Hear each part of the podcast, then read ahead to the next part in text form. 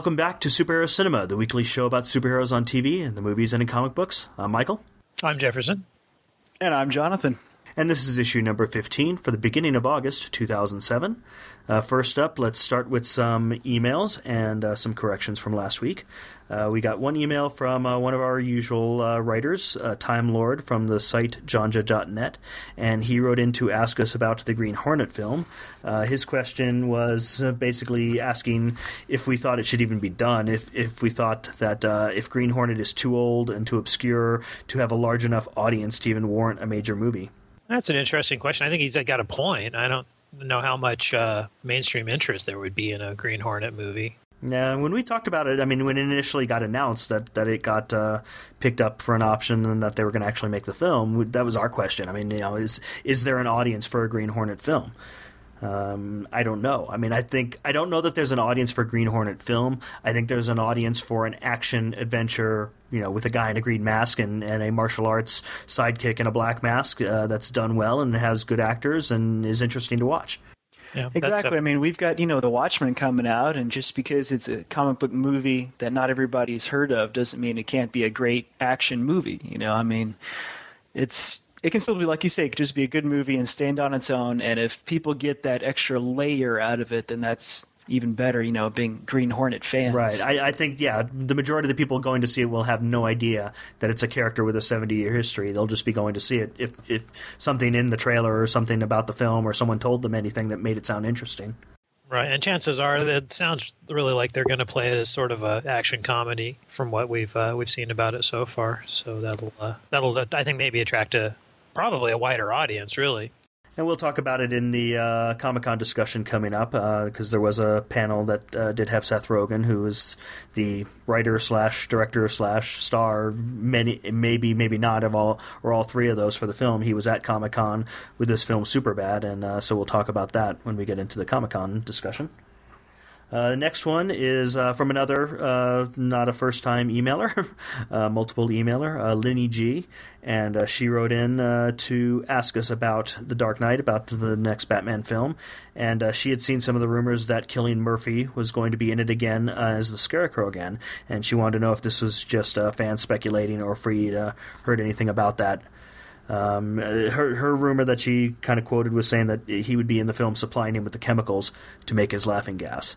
Um, I've seen some of those same rumors. Uh, there a couple months ago, there had been a, a supposed picture that showed him on the set. Um, it was not clear enough to be able to tell if it was him or him in the scarecrow mask, or if it was even him. I know I've kind of expressed my feelings about having villains repeat from one film to the next. I don't think it's necessary, uh, but I think if if it's a cameo, as this kind of suggests, that it's just a tie to the first film, and that he was, you know, good with chemicals and, and knew how to make you know fear gas, that uh, it would it would make an an intelligent tie to have that be you know him involved in supplying Joker with this gas. Yeah, it's it's hard to say whether it's it's true or not. I mean, this is the first time that Christopher Nolan's ever made a sequel to one of his movies, so there's no no precedent. There's no uh, no way to tell whether he's the sort of filmmaker who would do that sort of thing. I think it's probably just rumor, but it would be neat if it were true. if it even were him on the set, it might have just been him visiting the set. Um, but I mean, that's like I said. You know, I, I'm against him appearing as a full cast member, you know, of him being in the film and taking up any of the valuable, you know, screen time for a character that we've already hadn't covered in the first film. But if it's there just as kind of a throwaway cameo, just kind of a reference to the first film that kind of keeps it all grounded in the same world to say that in this world, this kind of fear toxin has been developed by this other character and it, you know, it's given to and modified by the Joker in this film, that kind of makes sense to me. Sure. I do know that Cillian Murphy did turn down a cameo part in uh, 28 Weeks Later, the sequel to 28 Days Later that he starred in. So yeah, that's the other question is whether he would be willing or, or able to, to do a cameo. I would guess this would have been a bigger check. Yes, I'm sure it would have been.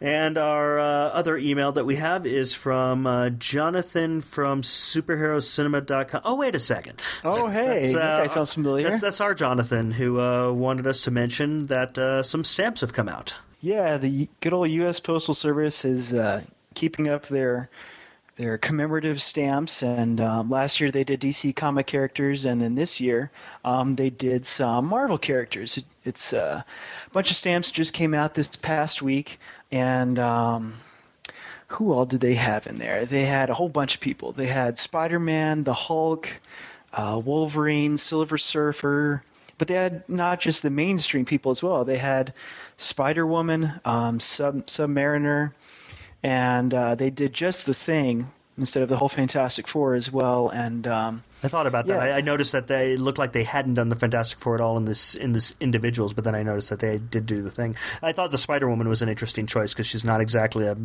major character, although I guess she's back again now in the new Avengers. Yeah, she is a current character. She's getting a lot of. She's got New Avengers, and she had her own miniseries last year, I think it was. But it's interesting the recognition of of newer fan favorites like Elektra. Right, which is cool because not only did they show the characters, but also they did um, um, comic book covers from a significant either their first appearance or a significant issue that they were in for each of these characters. They did the same thing with the uh, the DC set. Half of them were just portraits of the characters, and the other half were reproductions of cover art. And both of them were tied to the opening of Comic Con. They were released on the first day of Comic Con each last year and this year. Well, good for them. So yeah, the man is actually having a nod to superheroes. So it's pretty cool. I got I got my sheet the other day. Did you? Oh, that's cool. Yeah, For for those of you who still mail things, yeah. I don't think I'll be putting those on any letters. Those outdated things. Yeah, just in time for the increase to forty one cents for stamps. Yeah, they're not forever stamps. They're actual like yes, normal stamps. So I thought that was pretty cool that they came out with those. Yeah, so maybe next year for Comic Con we'll look forward to uh, Image comic stamps. yeah, Dark Horse stamps. Where's my Dark Horse stamps. stamp? Excellent. Maybe a whole line of uh, Todd McFarlane inspired stamps. Oh, that'd be lovely. Okay, uh, let's see. A correction. Well, not a correction. A, a fill in from last week. Um, we were left with uh, discussing casting of Ray Stevenson in Punisher 2, which has actually since Comic Con been confirmed um, that he uh, was going to be the new Punisher. And uh, he was in Rome, and we none of us knew actually what character he'd played in Rome. He did play Titus Pullo in Rome. That's what I thought. I, I can't see him as Frank Castle, but but I don't know. Maybe that just seems like a weird choice to me. Maybe it's just because Rome's the only thing I've seen him in, so my only image of him in my mind is is this Roman soldier with a shaved head. Yeah, not having seen him in Rome, that's I have nothing to go on for him. He's very sort of he's, he's got a real working class British accent too, which which granted good actors can change their accent, so maybe uh maybe he'll try to do it with an American accent. I don't know. Yeah, that's actually interesting. I didn't uh, make any notes on this for Comic Con, but there was one day where in the day they showed three pilots for upcoming sci fi shows this year, and all three of them star British female actresses with American accents. So it's kind of a trend this year. Well, yeah, considering and considering our our discussion, I think it was last time or the time before we were talking about the the proposed uh, Sergeant Rock film, uh, where the early drafts of it had to have an excuse for Arnold's uh, Arnold Schwarzenegger's German accent, and I remember thinking then, and I don't think I said anything, but I remember thinking then, well, you know, Arnold, good actors can change their accents if. Uh, that shouldn't have really been an issue. Yeah, well, good actors. And by the way, it's an Austrian accent. Just so we don't get sued by the governor of California. Well, how about this? Schwarzenegger plays Schwarzenegger in every film he's in. That that would definitely be accurate, and I don't think that's uh, actionable. yes, his alleged lack of acting. Which is lack of And one last thing is a correction. Um, in the discussion last week in Comic Con, Jonathan kind of mentioned that Saturday sold out, and I kind of jumped over that thinking that he was talking about the story I'd seen, which is that the four day passes had sold out. Well, in fact, the four day passes had sold out, the Saturday passes sold out, the Friday and the Sunday passes all sold out. So three out of the four days, basically every day but Thursday for Comic Con this year was sold out. That's a new record. Yeah, that's amazing just to consider that a convention would sell out because it's not like a movie where you have X number of seats. It's a convention where you kind of count on a certain number of people being sitting in seats and a certain number walking around. And the fact that they were filled to the, the convention hall's capacity. Right, right, that's the thing. There is a maximum because Yeah, of just exactly. fire codes. It- it's just mind blowing to think that they could possibly fill that. Yeah. So so next year, if we do go, and anyone out there, if you're going to go, get your tickets online early. Yeah. Aren't they selling them already now for next year? They probably are. And they probably they probably start as soon as the last one ends. Yeah. So- I'm going going next year, I decided. Just like I decide every year. I'm I'm going next year. Me this time though. So since we didn't go this year, that's a good segue to go ahead and get started with our Comic Con discussion.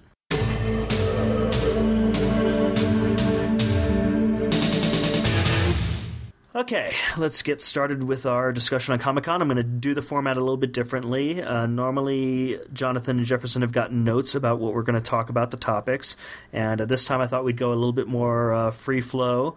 Um, I have a couple of jotted down notes, but we may or may not use them. Uh, I know all three of us kind of been following the stories online. And normally I try to keep out uh, clicks and paper shuffling or anything like that, but this time that that will be fully allowed. If you guys want to, you know, pull up your stories on on the web and refer to that, uh, I'll probably be doing that as well. So, so a little bit different this time. Well, I have a mind like a steel trap, so no worries. we'll uh, we'll listen for it uh, slamming shut. Oh I dang! was, I was going over. I started going over news reports on uh, Friday as they started coming, and I was even then already starting to get overwhelmed. There was so much. Yeah, that's the thing for me to have tried to like make a list of all the stories to cover. There's just no way. So we'll kind of see what we come up with. You know, if we if we miss some, we'll go over them at some other point. So let's start off. Uh, I'll throw out there Thursday's Paramount panel, which was not supposed to have anything about Iron Man. Um, went ahead and started off with some Iron Man. They actually did have uh, Jon Favreau show up first on screen. Uh, he supposedly was going to introduce the footage for Iron Man, and then they proceeded to show animated stuff from the 1960s TV series of Iron Man. uh, started freaking the whole audience out, and and then uh, all of a sudden they, they stopped that, and then Jon Favreau walked out. He actually was there. Uh, a lot of people will, will show up at Comic Con either through satellite or pre-recorded footage that they'll show, you know, in case they can't get people. So they kind of faked people out, made them think that uh, he wasn't actually there, and then he showed up, and he actually showed up with a video camera uh, because he said they were about to show some footage, and uh, he said, you know, I, you know, before you guys get a chance to go ahead and put this up on uh, the web and cell phone footage, I'm going to videotape you first. which I thought was uh, a little bit cute because that's that definitely happens. Um, he then proceeded to actually show the Iron Man footage, which blew everyone away. Um, I've not gotten to see it. It was actually uploaded to cell phone footage on YouTube, and within a couple hours, before I had a chance to actually watch it, uh, Paramount slammed down on that and made YouTube take it off. But uh, it was much more extensive than anyone thought. It was not a trailer. It was actually several minutes of footage. It was whole scenes. Um, and you know, just to kind of describe it, I mean, you see uh, Tony Stark uh, actually walking around talking to soldiers, giving them a speech about weapons and what it means to make weapons and what weapons mean. And then you actually see scenes of him uh, waking up and finding uh, the Iron Man, the, the chest piece implanted in his chest, and asking someone who we don't see on screen, you know, what have you done to me? And then actually see him uh, in the gray armor, actually getting attacked by soldiers, and soldiers shooting him, and the bullets bouncing off the armor, and actually using his repulsor rays. Uh, see him flying around in in uh, the gray suit and in the red suit. Yeah, as I understand it, they've done they've tried to do as much as possible with uh, physical effects and physical costuming. So they're the CG they're doing is well minimal by today's standards. I'm sure it's still a ton of shots, but and that's why they were able to turn around and show so much at Comic Con. Is so much of it was done in the camera. They didn't, and they're not doing CGI or special effects after the fact. yeah, I'm sure they'll do a little stuff. cleanup. They'll Yeah, Oh yeah, there'll be some stuff in there, but that's why they're able to show so much good-looking footage at Comic Con. And as I understand it, they're actually finished with principal photography. Yep, So yep. They have finished shooting. They stopped a couple weeks ago, like two weeks ago. It's just effects and stuff. But yeah, I would like to have seen that. I, I think I will wait until some Paramount puts up something official. I don't I don't see blurry camera. I when I see it, I want it to be sharp and good looking. I spent a lot of my weekend watching blurry cell phone footage. No, I mean, I, I followed a lot of written news about the con, but I didn't look at too much. The only video I looked at actually was on the uh, Indiana Jones site because they had done a one of the satellite thing, like you were talking about. Steven Spielberg had done a satellite greeting for the convention, and they put that up on the official Indiana Jones site. So I watched that, but that's the only video. Yeah, they did some ex- the same panel. They did some extensive stuff on Indiana Jones, and then they actually talked about the upcoming Star Trek film. I know they announced. The only thing I've heard is they've they've announced one cast member. Yep, so and that's far. that's what I was about to cover. Is is why why it's we're covering it on this show, uh, even though we're not Star Trek related. But it's a tie to the series Hero. The uh, actor who plays Sylar on Heroes, Zachary Quinto, has been announced as the new young version of Spock in the new Star Trek film. And that's cool because he looks a lot like him too. I mean, I could Yeah. definitely see him being the calm, cool, logical one. Yep, he was actually introduced by Leonard Nimoy, who was there at the panel, and they had both Spocks side by side. There's actually some cool pictures from that. I just I think that's great, but I, I can't see I just can't imagine who who they can recast for for Kirk. I, I can't I can't imagine any sort of young Shatner out there anywhere. what a scary thought. I know exactly. I just can't picture it, but maybe that's a good thing. So in the evening on Thursday, they did show uh, Superman Doomsday, uh, like we had said last week that they were going to. Um, that's the animated film uh, Superman coming out in September, and it got uh, obviously thunderous applause and, and uh, excited people watching it. Uh, they also had the writers and several of the actors doing a panel afterwards. And one of the things that they did show as a surprise uh, that we didn't know they were going to do is they actually had a trailer prepared and some footage from the next one, Justice League New Frontier. Yeah, I would like to have seen that. I'm actually more interested in that than in uh, Superman Doomsday. Yeah, I've been reading the reviews, and it's interesting how, how radically they've changed the story, and it's, that it's most of the reviews say it's it's it's mostly a Lois Lane story, you know, which which could be very good. I mean, that basically you've got this big battle scene at the beginning, this big battle scene at the end, and in the middle, it's basically Lois Lane's story while Superman is dead. Right. Well, there, I mean, there's no way that they could do the whole story as it was presented in the comic books. I mean, that was that took place over almost two years of, of four different Superman titles. So you're talking about you know well over hundred comic books, and there's no way they could pack all that into one movie. So I know they they trimmed out giant, basically most of the the story that involved other DC characters is where they, they cut it. They focused it down onto onto Superman and Lois, from what I read, and I think that's fine. I think that's more appropriate for a movie I think when you throw in all these little extra irrelevant details, I mean, that's fine in comics when you have time to stop and pause and read it. But in a film, that kind of stuff can be really distracting and, and confusing. So I think it's probably just as well. I'll be looking yeah. forward to seeing what they did cut and, and you know how they justify it all dramatically. But but I, I don't have a problem with them trimming huge chunks out of that story. Sure. I mean, it was a given that they were going to have to do that. So uh, on Friday, well, actually, this was still on Thursday, uh, prior to Warner Brothers even having their panel, prior to any discussions about The Dark Knight, uh, a new viral website for The Dark Knight. They seem to be getting really good at these and, and really having this as part of the campaign for the film. A new viral website, whysoserious.com, uh, suddenly appeared on Thursday, and it's an all Joker kind of site. It actually was a recruiting message to tell people to go to a specific uh, set of coordinates on the map to uh, get to their uh, recruitment information. Um, is basically Joker recruiting a gang. And when people actually went to that location, which was in San Diego near the convention center, uh, this whole live event happened where people who showed up at the site actually saw Batman and Robin run by, and they had to follow them, and then actually got picked up uh, by a van and put into a costume or put into at least makeup or a mask, a Joker mask. And there's this whole kind of physical experience where, where you're kind of in a Batman adventure where you're chasing or being chased by Batman because you were part of Joker's gang. And then at the end of it all, it pointed people back to the website uh, with a special code or something that let them get in. And when they actually got there, what you got was the full on high definition version of the teaser trailer for The Dark Knight.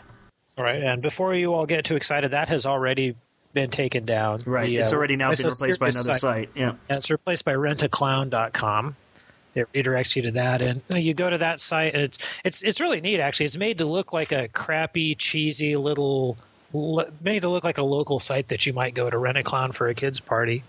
And uh, it's got it's filled with pictures of everybody who participated in the event at the con. They took pictures of everybody's face in their white and red makeup and you can you, there's seven pages and probably about 100 pictures per page of just people who participated in yeah it's very really neat. I don't know that i've seen anything like this. I mean it's it's you know taking the viral website concept and now meshing it with um what, what do they call it when they when people you know show up for supposedly a spontaneous event that's been organized on the web and it's it's they make it a happening in the real world where things like you know where everyone on an escalator all of a sudden throws stuff at each other at a predetermined time? Yeah i think uh, whatever uh, uh, marketing company they hired to, to, put all this together is doing a brilliant job. I think really uh, marketing like like nobody's ever really seen before. And the interesting thing is they left it at that. I mean, they're as far as I can tell, I kind of looked and I didn't see that Warner Brothers really even talked about the Dark Knight at their panel.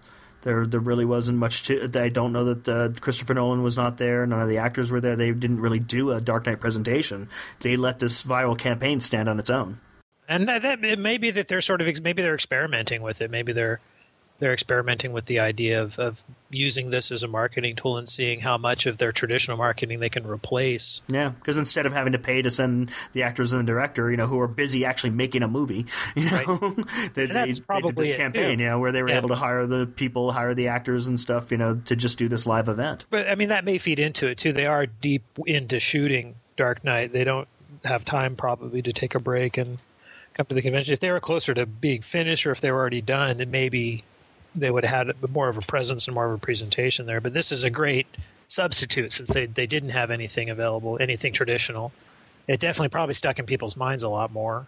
Yeah, I mean, when you do things like this, you don't get the quite the mass media attention that you would if you had a panel or if you had a trailer or if you had some sort of big announcement like that. So yeah, this is definitely aimed more at pleasing the fans, which they definitely did for all the people who showed up and played along, and for right. people like us who are talking about it and passing on, you know, what it is they're doing. Yeah, I don't know that they achieved the same thing that they would have had if they had had an event for the media, but they achieved, you know, just about as much buzz. I think, yeah, if, if not more, I think people will be talking about what they're doing a lot more than you know, you put up a traditional marketing website, how many people are really going to talk and speculate about that? But you do all this weird website stuff that they've been doing for for Dark Knight. It gets people talking and it keeps the movie at the forefront of everybody's mind. And it keeps it pretty mysterious too. I mean, you don't really know exactly what the plot is or exactly what's going on, but this exactly. way you're still engaged. And, that, and that's what's I think so great about it is they're able to do all of this. I mean, this is a really elaborate marketing plan, but it really hasn't given away any details of the movie. I still couldn't tell you what the plot of the movie is. Right, and they still have not actually shown any live action footage of Heath Ledger, Ledger as the Joker, which kind of leads me to believe that back when they had that previous viral site that said "See you in December," kind of leads me to believe that we're in no way going to see any live footage of him until a December trailer. Yeah, if then. Although, yeah, there's there's been a cut. There's a couple of blurry photos out there, and that's about it. Yeah, you've seen still pictures, but but no motion. I mean, when we were talking about, you know, what, mo- what my prediction was for the teaser last week, I was almost exactly correct, except they did a little bit less. I mean, I suggested that you know my thought was that it was just going to be the logo and some voiceover, and that's exactly what the teaser it was. The teaser was just the logo and a voiceover, and I thought they would show Heath Ledger. They didn't. You heard him, but you don't see him at all. You see a Joker playing card fly towards the screen coming from the logo, but no live action footage at all. I think that's smarter because that's going to be one of the big reveals. That's the big going to be one of the big surprises is what exactly does he look like? What's his characterization going to be? So the longer they put off showing him to us, the better. I think. I mean, I did like that you started getting some sense of his character and who he is in the trailer. I mean, that in the teaser, just from the voiceover from Michael Caine, and then then the little tidbit that you hear from Heath Ledger. I mean, you, you're you're basically told that this guy is going to be the psychotic off the deep end, doesn't care if the whole world burns Joker. You know, this is not going to be a fun little clown. Right, and that's what's so nice about the position that they're in making the Dark Knight is that there's been so much Batman material already made, and there's already been a fairly recent movie with a, a, much more traditional Joker in it, even. So they can really, they don't have to really do it the way it's supposed to be done. They can, they can take risks and, and play the character differently, and I think it's great that they they feel like they have the freedom to do that. And I think it'll make for a much more uh, interesting movie. You know, they're not just going to do the the standard character that we've seen in the comics a million times. So let's move on to Friday. On Friday, there were two presentations in the morning that uh, showed animated series. Actually, a, a, couple of these are all about animated series. Um, the Sony showed the first footage from the Spectacular Spider-Man animated. That's uh, coming up, I believe, in the fall. Um, see, I actually had forgotten that it was coming up in the fall because I was surprised at how much they had. Um, they had a full like five six minutes. Um, I watched it as cell phone footage on YouTube. But it showed him in action, showed all the villains, uh, showed him moving around a lot. It was it was very good action. I, I really liked the style of the animation. Uh, it was very much a younger. I mean, you could tell immediately that is intended to be a 15 or 16 year old Peter Parker. That he uh, looks very lanky, very very short and skinny. He, it's it's very uh, Ultimate Spider-Man kind of in the look, in the in the fluidity of his motion. Um, I was excited by it. I, th- I thought it looked like uh, you know could be a cool show.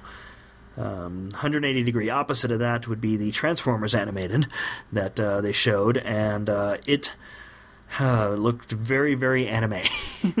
it looked very, very uh, Teen Titans animated. Uh, the Transformers, uh, to overuse the word I just used on Spider Man, very fluid, which I don't think the Transformers should be. Spider Man should be very fluid motion. Transformers should not. No, they, they're they're robots, right? And isn't isn't the Teen Titans production house doing the Transformers? Yeah, it's it's the whole team from Teen Titans animated. That's why it, it immediately made me think of that. And definitely of the humans, they look just like the kind of anime esque. Uh, work that they did for the Teen Titans. Um, the one interesting thing on it is the, the young boy who's with them all. It always is. It's always about the Transformers and, and a young boy. Now it's about the Transformers and a young girl which which is kind of a nice difference there. I Yeah, I thought that the Spider-Man footage looked pretty cool. I mean, he does act young. He's not, you know, the polished, experienced Spider-Man able to kick everybody's butt and, and you know be able Exactly. to take names. But Still learning how to do what he's doing. Yep. Exactly, and I, I, I did see the same uh, blurry at an angle camera footage, and uh, that's basically the only way we could see this kind of stuff. And um, I thought that uh, it was interesting the way they teased the bad guys too. So, like for example, they would just hint at the Green Goblin by just saying "exploding pumpkin bombs." You would just see a, a hint of the Sandman by saying a sand fist punch, you know, the the wall or something like that. So Yeah, for the vulture, you saw cool. you saw the vulture's shadow flying up the wall straight up uh, across Spider-Man, who who's stuck to the wall. So it was a good tease. It was definitely a good tease, and uh, you know, hopefully it, it will break different ground than previous Spider-Man cartoons. Yeah, it, it, I couldn't have felt differently about the two shows. Spec, uh, Spectacular Spider-Man got me excited, and Transformers just made me dread the possibility of what they're going to do with it. Well, I'm glad that it's different. I mean, I don't want them to be treading the same ground every time, but I thought it was interesting because I saw in that footage that they had Optimus and Arcee at the same time. So I guess they, they chose a uh, post Transformers animated movie generation there. They want to kind of have as many different options as they can for characters, and it's it looked kind of silly. But I mean, maybe we're just not the the, the the age that they're going for for this show, you know. The things that did get all the cheers, though, at the uh, pe- for the people watching that footage was whenever they used showed the voices, or you heard the voices, and the voices were the original voices from the animated. That that elicited cheers, especially when when Starscream spoke, and, and it was clearly the original voice of Starscream. And that's awesome because Starscream, he's he's one bad dude, but you know what? It's it's what's imprinted on people's minds are the voices for these characters more so than almost any cartoon. I mean, you could drop anybody's voice into Spider-Man, but you try that for Transformers, you'll get serious pushback from the fans. Just like in the the last movie, you know. I mean, if you don't have Peter Cullen as uh, as Optimus, people will know and they will talk and talk and and, and diss it to no to the nth degree. So it's a good thing that they are. So, uh, some other animation that was shown that morning, uh, Friday, was uh, Warner Animation showed Legion of Superheroes season two, and uh, the big thing is that it's it's essentially a reboot. It's it is continuing from the previous season, but it's supposed to be about two three years later. So all the characters are a little bit older. The animation style is is supposed to be quite different. I haven't actually seen any pictures from it, just read reports. But uh, the big thing is that visually it, it, it will be distinct from the first season, which I think is kind of neat. I mean, you don't often see that in, in an animated series. Them them do that from one season to the next. Um, they'll be introducing a whole lot more Legion characters. Obviously, there's you know dozens of them to choose from. Um, one of my favorites, Karate Kid, will be uh, showing up this year. Is uh, Superman still a main character? Yeah, yeah, it'll still be Superman and, and the Legion, but he'll be you know two three years older than he was before, so he'll be you know ideally coming even more into his own as, as Superman, maybe in more command of his powers. I actually didn't watch any of the first season. I was planning on picking it up with the second season anyway, so this will give me a more incentive to do so. Now I won't feel like I have to catch up with the first season. I'll just jump in.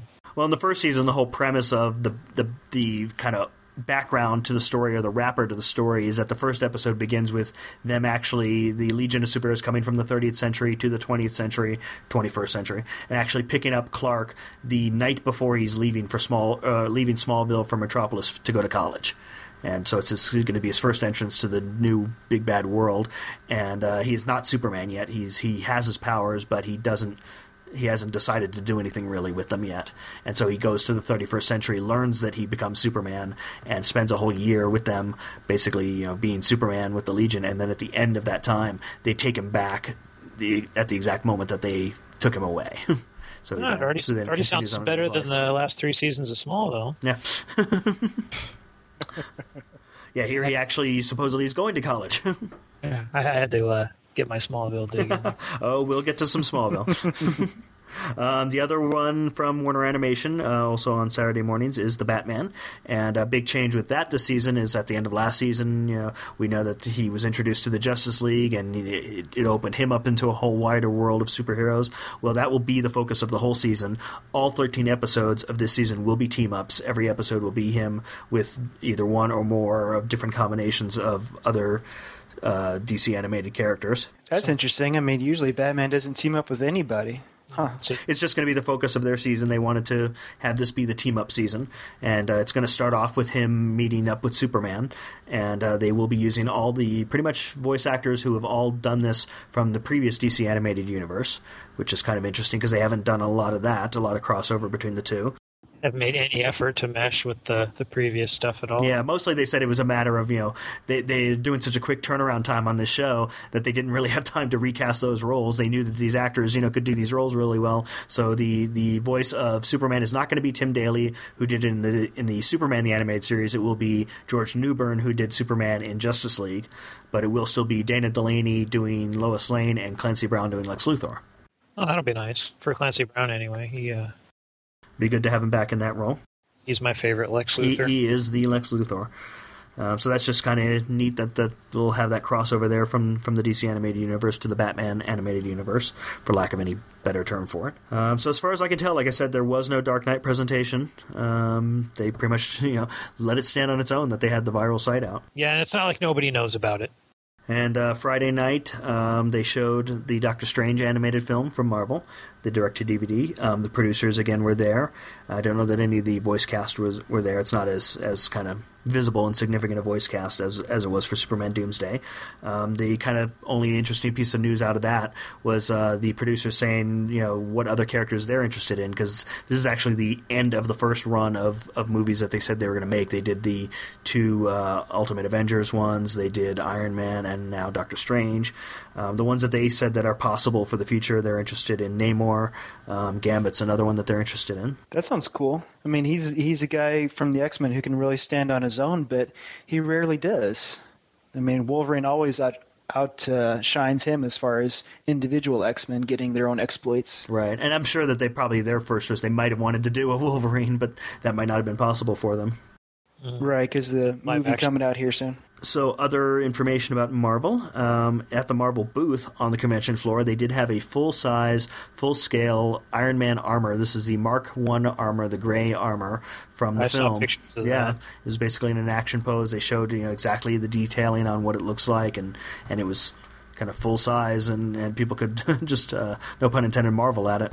Mm-hmm. I am really looking forward to that movie now, having seen that and. Uh having read what I read about uh, the panel, the, the Marvel panel where they talked about the, the Iron Man movie. i have never been particularly an Iron Man fan, but I'm really looking forward to the movie. I think it's going to be a lot of fun. Yeah, from all reports from the footage and everything, Robert Downey Jr. just really nailed the role. Mm-hmm. That's what I've heard. Everybody did. So, also on Saturday, uh, Marvel had their panel, their big, big panel. Um, they had pretty much the entire cast of the Hulk, um, the Incredible Hulk, the director and uh, Ed Norton and Liv Tyler and uh, pretty much all the people for that film. Um, Ed Norton talked quite a bit in it. Uh, he basically said that he's written the script, or in this case, rewritten the script. That uh, that was he didn't say it, but I would imagine that that was part of him coming on board was uh, him doing that. Now he is he is a writer and director on his own. He's uh, written several films, directed a couple. I found that really interesting that he's he's that invested in the project that he's willing to to put time into working on the screenplay in addition to acting in it. Yeah, it tells you something because with him, you know, he has that creativity, and you'd be surprised if he would go on a project without that.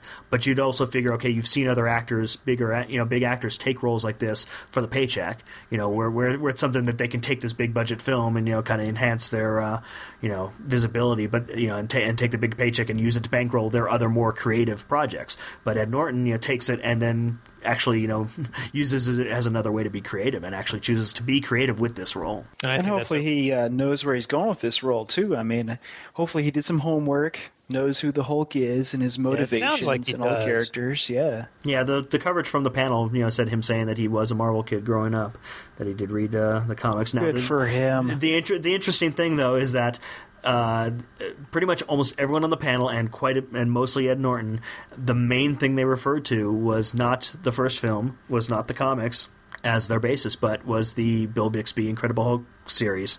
Um, that Bill Bixby's name came up a lot, and I think I don't I don't think that's a bad thing at all. I think that the only thing that TV series really suffered from was was the limitations of of the special effects at the time it was very well written, as I recall. You know, it was an interesting twist on the idea. You know, they, they basically did the fugitive, and uh, but it, it, was for the time it was extremely well done. They took the material seriously, which which not very many you know people producing TV and movies at the time would have done. And I could think of a lot more terrible ways to go with this than to have it be, you know, the Incredible Hulk TV series, but with the ability and the budget to do special effects that make the Hulk a viable character that make make it be the Hulk from the comics, but in a story that is you know as grounded in reality as the TV series was.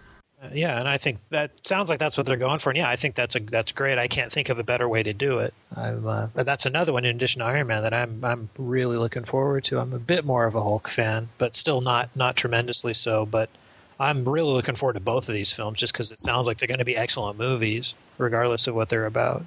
Well, and being a Hulk fan and being a comics fan, you'll hopefully be excited to know that uh, there's been another addition to the cast, one that we hadn't heard about before. That Tim Blake Tim Blake Nelson uh, will be playing the. They didn't say the leader, but uh, they said the, the real name of the character. I actually didn't write down the real name of the leader, but uh, the character who, who, who you know either will become or is becoming in this film the leader. That's interesting. So they're maybe I wonder if maybe they're they're planning ahead at looking at possible sequel material there because it sounded to me like the plot was pretty well locked down with the plot centering on on the abomination as the the main villain.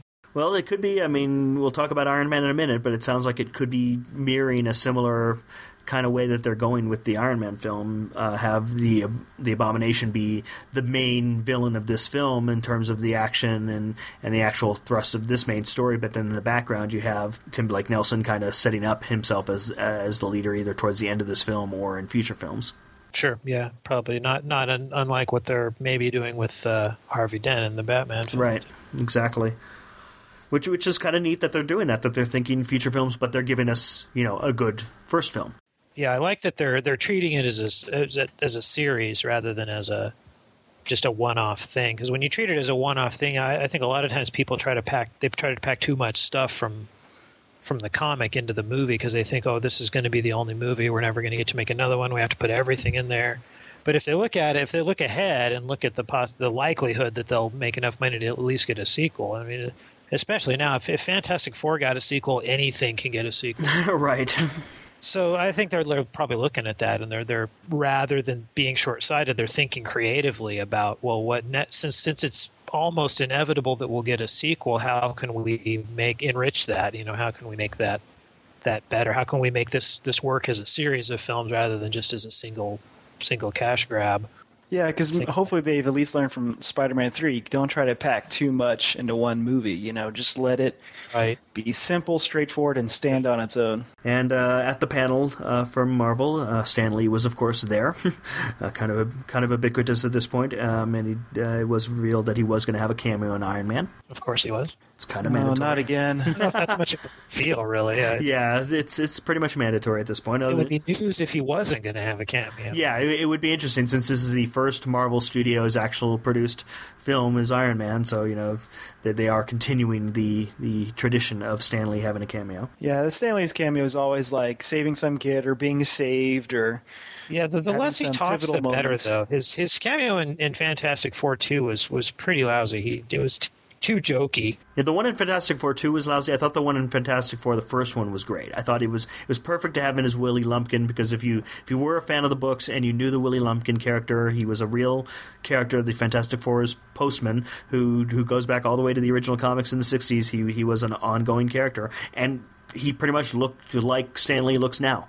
So, you know, Stan Lee at the time when, when he and Jack Kirby created Willie Lumpkin back in like 64, 65, you know, made him look like a really old man with a big bushy white mustache, and now that is Stan Lee. There we go. He was looking into the future. So they did show the Iron Man footage again to more hoops and hollering and cheering and thunderous applause.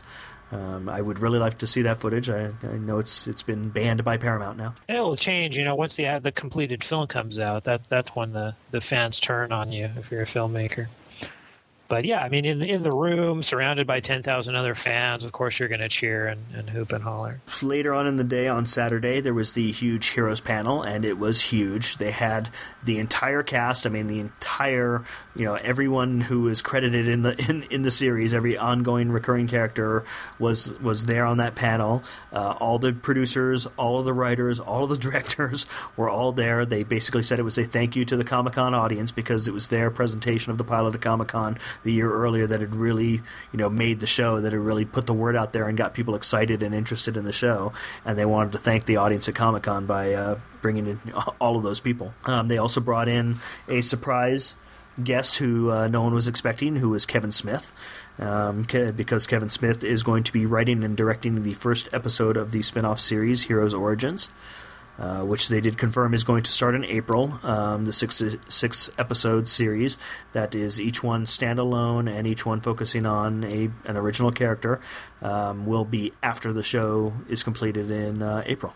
So Kevin Smith's episode will be about foul-mouthed convenience store man, or uh... actually, his suggestion in the panel was that uh, he wanted to do an episode about gay heroes, um, just because he figured uh, this was his statement. Um, if you can show a cheerleader having an autopsy, then why can't we have two heroes uh, making out? But he uh, he actually was not saying that as, as what his real storyline was. He was just trying to get a rise out of the audience, but uh, he could. He he actually both he and one of the questioners, one of the during the question and answer session, made comments comments about Hiro and Ando being the most uh, feminine of the heroes' characters. yeah, and he could do it. He did Chasing Amy. Why not, right? The one thing I thought was really interesting is uh, Danny Bonaduce from the uh, oh yes from the Partridge Partridge Family. Yes. You're kidding me? No, no, he's not on the show. He was at the panel. He actually got up to the microphone and asked a question. what That's... he was doing at a panel at Comic Con, I have no idea. But he, awesome. he was, in the, he was in the audience and he came up and asked a question. But yeah, they talked about the upcoming season. I mean, there weren't a lot of details. I mean, not really anything we didn't know.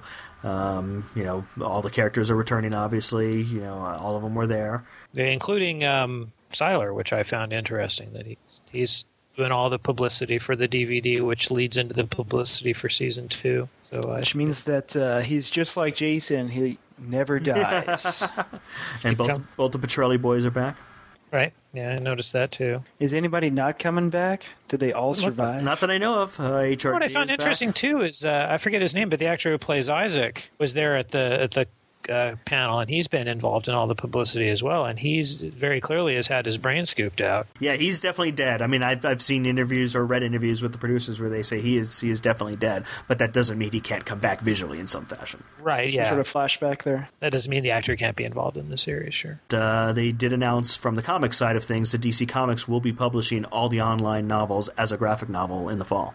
Yeah, I did read about that, and I guess they're going to be doing a more too. They're going to produce more material, so uh, that'll be fun. That's exciting, yeah. Because I know at one point when they got into the first 12 or 13 or so, I'd actually been printing them all out in glossy color and trying to turn them into a comic book because uh, my wife hadn't had a chance to read them, and she's just as excited about the show as I am, and trying trying to turn them into a graphic novel that she could read, and it was such a pain. mm-hmm. Yeah, because they're not easy to read online. Yeah, so I'm very excited to have them collected and be able to sure. purchase. So, so I don't like reading stuff on the screen particularly, and I'm not willing to go to the trouble of printing them all out. So that's good news for me too. I'll certainly pick that up when it comes out. I think you'll get a wider audience that way too. Yeah, definitely. So later on Saturday or Saturday night, they had the Smallville panel. Um, there were a couple things there. They had a good portion of the cast. Um, they didn't have Tom Welling. They didn't have uh, yeah Mo- Michael Rosenbaum. Uh, they said that he was he had just had back surgery and he wasn't able to be there. Um, but they did have um, you know a large uh, portion of the cast. They had Lois Lane there. Um, they had the producers there, they had the writers there. Looked like they had Supergirl and Green Arrow yep, there. Yep, that, that was the big thing was they had the Supergirl there, uh, who we you know talked about last week. Um, they announced that Dean Cain will be appearing on the show this season as a villain. Um, they announced that there will be uh, uh, Justin Hartley will be back as Green Arrow, and he actually was at the panel. Um, he'll be back for a couple episodes in the middle of the season, and uh, that he will have you know more of the Justice League, both new and old. So some of the ones that we've already seen, and possibly some new characters we haven't seen yet, which is exciting. Um, unfortunately, they said uh, that once again, it's the most biggest uh, request for the show is that there will be no Bruce Wayne. that they still that they still are not able to use that character. They ask every single year, and every single year they're told by DC that no, they can't use Bruce Wayne. Um, but they will have more Justice League characters. Um, the other thing that they said is they ask every single year is they want Wonder Woman, and they're still hoping again that they can get Wonder Woman this year. Right? Yeah, they're. Uh, I don't think they're going to get either one of those, but there's plenty of other superheroes in the sea for them to fish up and use. It sounds too like uh, Martha Kent is out, so, so it doesn't sound like she's and season. She might appear in one or two. Yeah, I didn't like actually she... cover that at the end of last season. I'd meant to um, when we were talking about you know who was leaving the show and who was dying. You know, as far as we know, none of the people that have actually that supposedly died in that final episode are actually off the show. Although they haven't actually shown anything of, of Lana actually being on the show. Yeah, they, and they, he was. I read the uh, the interview with him from the Comic Con, and he was the producer of the show. He was a little cagey about her coming back too. He kind of sidestepped the question. But I mean, we've we've already heard references to Chloe and what she might be doing, so we, we so we can pretty much figure. Uh, uh, we know we know that uh, Lionel will be back in some capacity, so he hasn't died. But the one thing that was definite at the end of last season that I didn't cover was that yeah, uh, uh, Martha is is off the show. Um, she's not returning this year. She may come in as a guest star periodically, but she is no longer a, a, regular on the series, which which is basically makes sense. They're at that point where you know his life is not at home on the farm in Smallville anymore. Yeah, she's now off in Washington D.C. as a senator. So uh, let's let's uh, go straight on to one that I've sidestepped, which is the Watchmen panel. Um, there was of course a big Watchmen panel they did uh, announce the cast, and it was in no way a shock because uh, it had basically been leaked previously, and uh, we, we covered it last week on who we had read that was going to be in the film, and every casting you know that we had on it was correct. Yeah, we uh, called it. Yep. yeah, Silk Spectre, Rorschach, Nite Owl, Doctor Manhattan, Ozymandias were all exactly who we said they were. Now, the one that we didn't have at the time and was announced was uh, Jeffrey Dean Morgan will be the comedian. Um, he's uh, best known right now from a stint of 13 episodes on Grey's Anatomy. Uh, he also did uh, half a season of the show Supernatural, so he's uh, definitely known to uh, genre audiences. And uh, he will be the comedian. So there's no big name actor in the whole cast. Um, no, Which, no A-listers. nothing but a good sign. As far as yep, no big name actors. Um, let's see for Watchmen. Uh, this actually came out before Comic Con, and we just didn't have time to cover it last week.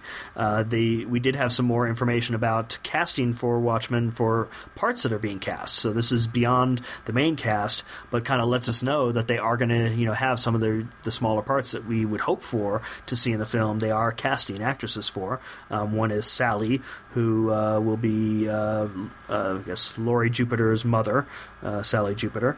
She's the original Silk Spectre and uh, so they are looking for someone to play her, and uh, they are casting for Moloch slash uh, real name Ed- Edgar Jacoby. Um, and you know, they are looking for someone in their mid to late 60s, so will be a, the withered old former supervillain of the uh, super characters in there. Um, big figure, the uh, little person supervillain, uh, with uh, silver hair combed neatly back and a big cigar in his mouth. Uh, big Figure has a score to settle with superhero Rorschach, and he bides his time, waiting for a chance to see him die by inches. So, so they are casting, you know, for I, that. That's a pivotal one to, for me because that's such a good Rorschach scene in there. Is uh, yeah. his his both actually his scenes I with mean, Big Figure, yeah. It sounds like the scene they're casting Moloch for is the scene. What's well, a pivotal scene in yeah. the graphic novel? Let's leave it at that. Yeah. yeah. Moloch basically explains the plot at that point. So it's so just that, exciting that those parts are being cast. It's interesting that the uh, the teaser poster shows uh, very clearly artwork from the comic, or if it was new artwork, it was done by the same artist. It, it was new artwork produced by the artist. Yep. Produced yep, by did, Dave he, Yep, Dave Gibbons did this specifically for it. That gives me some some hope too. I, if if he's at least going to be at least even peripherally involved in the film, that that can't hurt since he's so. I mean, his artwork is so important to the the way the book looks. Yeah, they obviously don't have Alan Moore's endorsement because he doesn't do that, but they do have Dave No. Gibbons. Right. They do have Dave Gibbons' endorsement. Yeah. which is in, in the end almost more important because I mean Alan Moore I don't know how much more he would have to contribute. He's already written the story, so but Dave Gibbons can can contribute visual ideas. They make a point in every press release about the film in pointing out that uh, Watchmen not only won the Hugo Award, it's the only graphic novel to win the prestigious Hugo Award, and it's the only comic book or graphic novel to be named among Time Magazine's 100 best English language novels from 1923 to the present. Um, so uh, Zack Snyder is who was there. Um, he pretty much just showed the poster. They did announce the the uh, website is is active now. Um, they announced the date for release. Um, The website's watchmenmovie.com, which you can see the poster and the casting, synopsis, all the stuff we're talking about. Yeah. He said specifically that he wanted to cast real actors, not get a cast for marketing, uh, just like 300. Uh, he said he casted younger, we were talking about this last week. He cast younger actors because there's a lot of flashbacks, and he didn't want to hire two actors for the parts. Instead, he got actors in the middle to age them up and down depending on what's happening. Dr. Manhattan will be a full 3D CG performance capture of Billy Crudup, as as Jon Osterman actually, obviously, is going to actually be regular. He's going to be live action. Uh, they're not going to do Crudup in blue paint. That's probably wise. Thank goodness for that. yes, I don't think anybody needs to see that. Yeah, the quote from him is uh, they'll have to do it CGI to make him glow and to have him grow. Patrick Wilson as Nite Owl will age a little and will be slightly older than in real life. And uh, we'll see the comedian, uh, played by Jeffrey Dean Morgan, age from 19 years old to his 60s throughout his life. That'll be a that'll be a challenge for the actor. I hope he's hope he's up to it. Actually, another fam- favorite uh, character actor of mine. This to me counts as almost the most significant. You know, no, uh, someone that you'll know the face of is uh, uh, actor Stephen McHattie. Will play Hollis Mason, the original Nite Owl. Um, he was uh, made a big splash in uh, History of Violence a couple years ago. Um, he was also in 300. He was the uh, senator in 300. Um, he's definitely a recognizable face. I actually remember him all the way back to being the villain on Beauty and the Beast, in the third season. Uh, not not the animated, the live action TV series. Snyder added that he talks to Dave Gibbons all the time. He's read the script and he's into it. Well, good. At least one of them is. Yeah, it's cool. It, it looks like it's it's shaping up nicely. You know, I mean, it's still a long time off in the distance, but I mean, they haven't given us anything to really make us worry. You know. Um, let's see. So obviously it's Comic Con. There were a whole lot of comic stuff.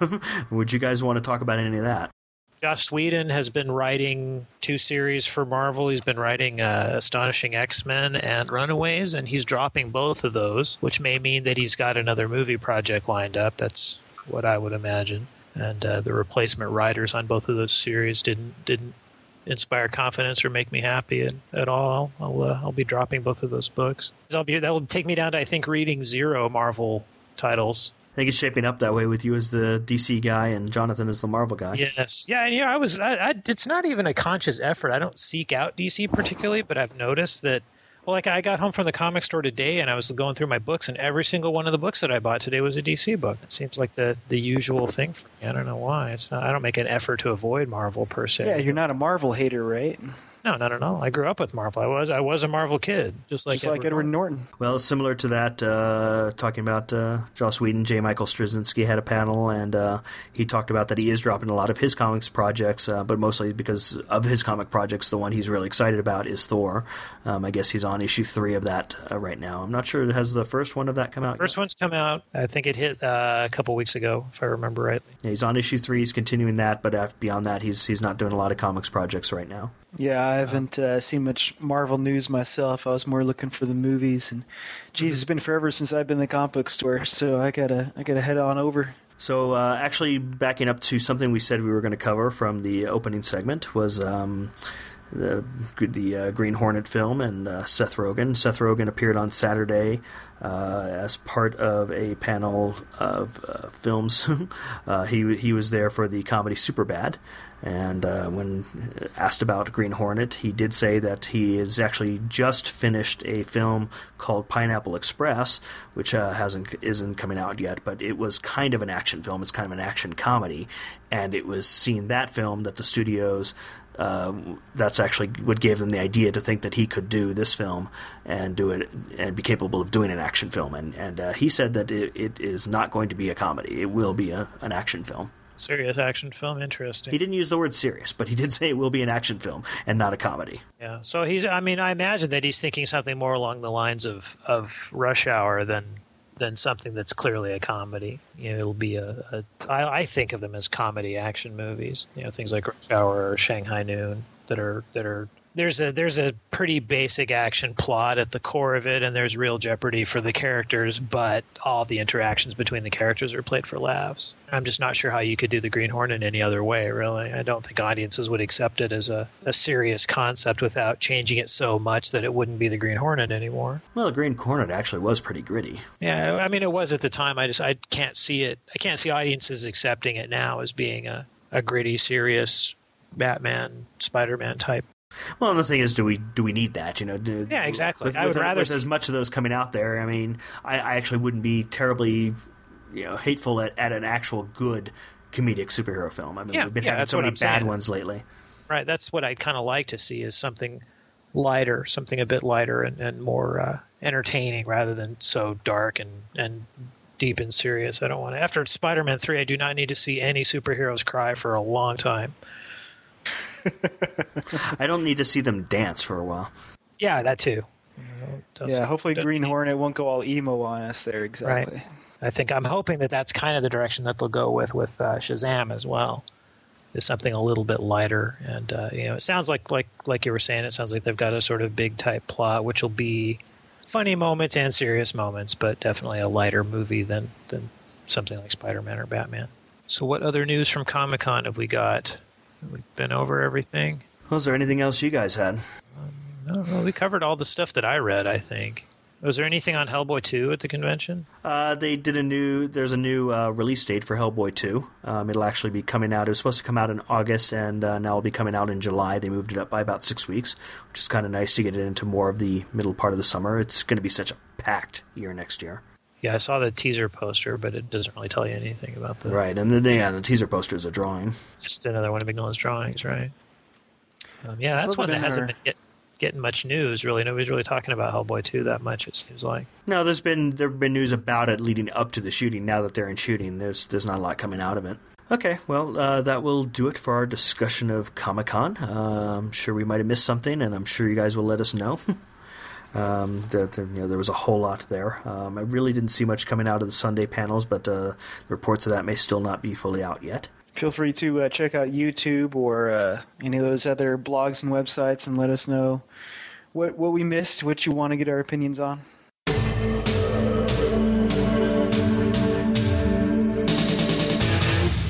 Well, that's going to wrap it up for this week. Uh, stay subscribed, and if you have anything for us, email us at podcast at superherocinema.com or call us and leave us voicemail at 303 800 HERO. That's 303 800 4376. Thank you, Jefferson and Jonathan. Thank you, Michael. And thank you, Michael.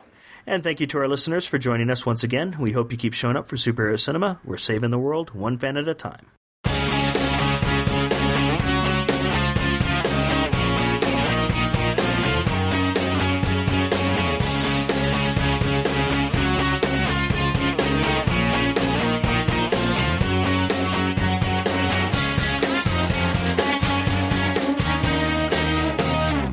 Now back to the rambling. Back to the rambling.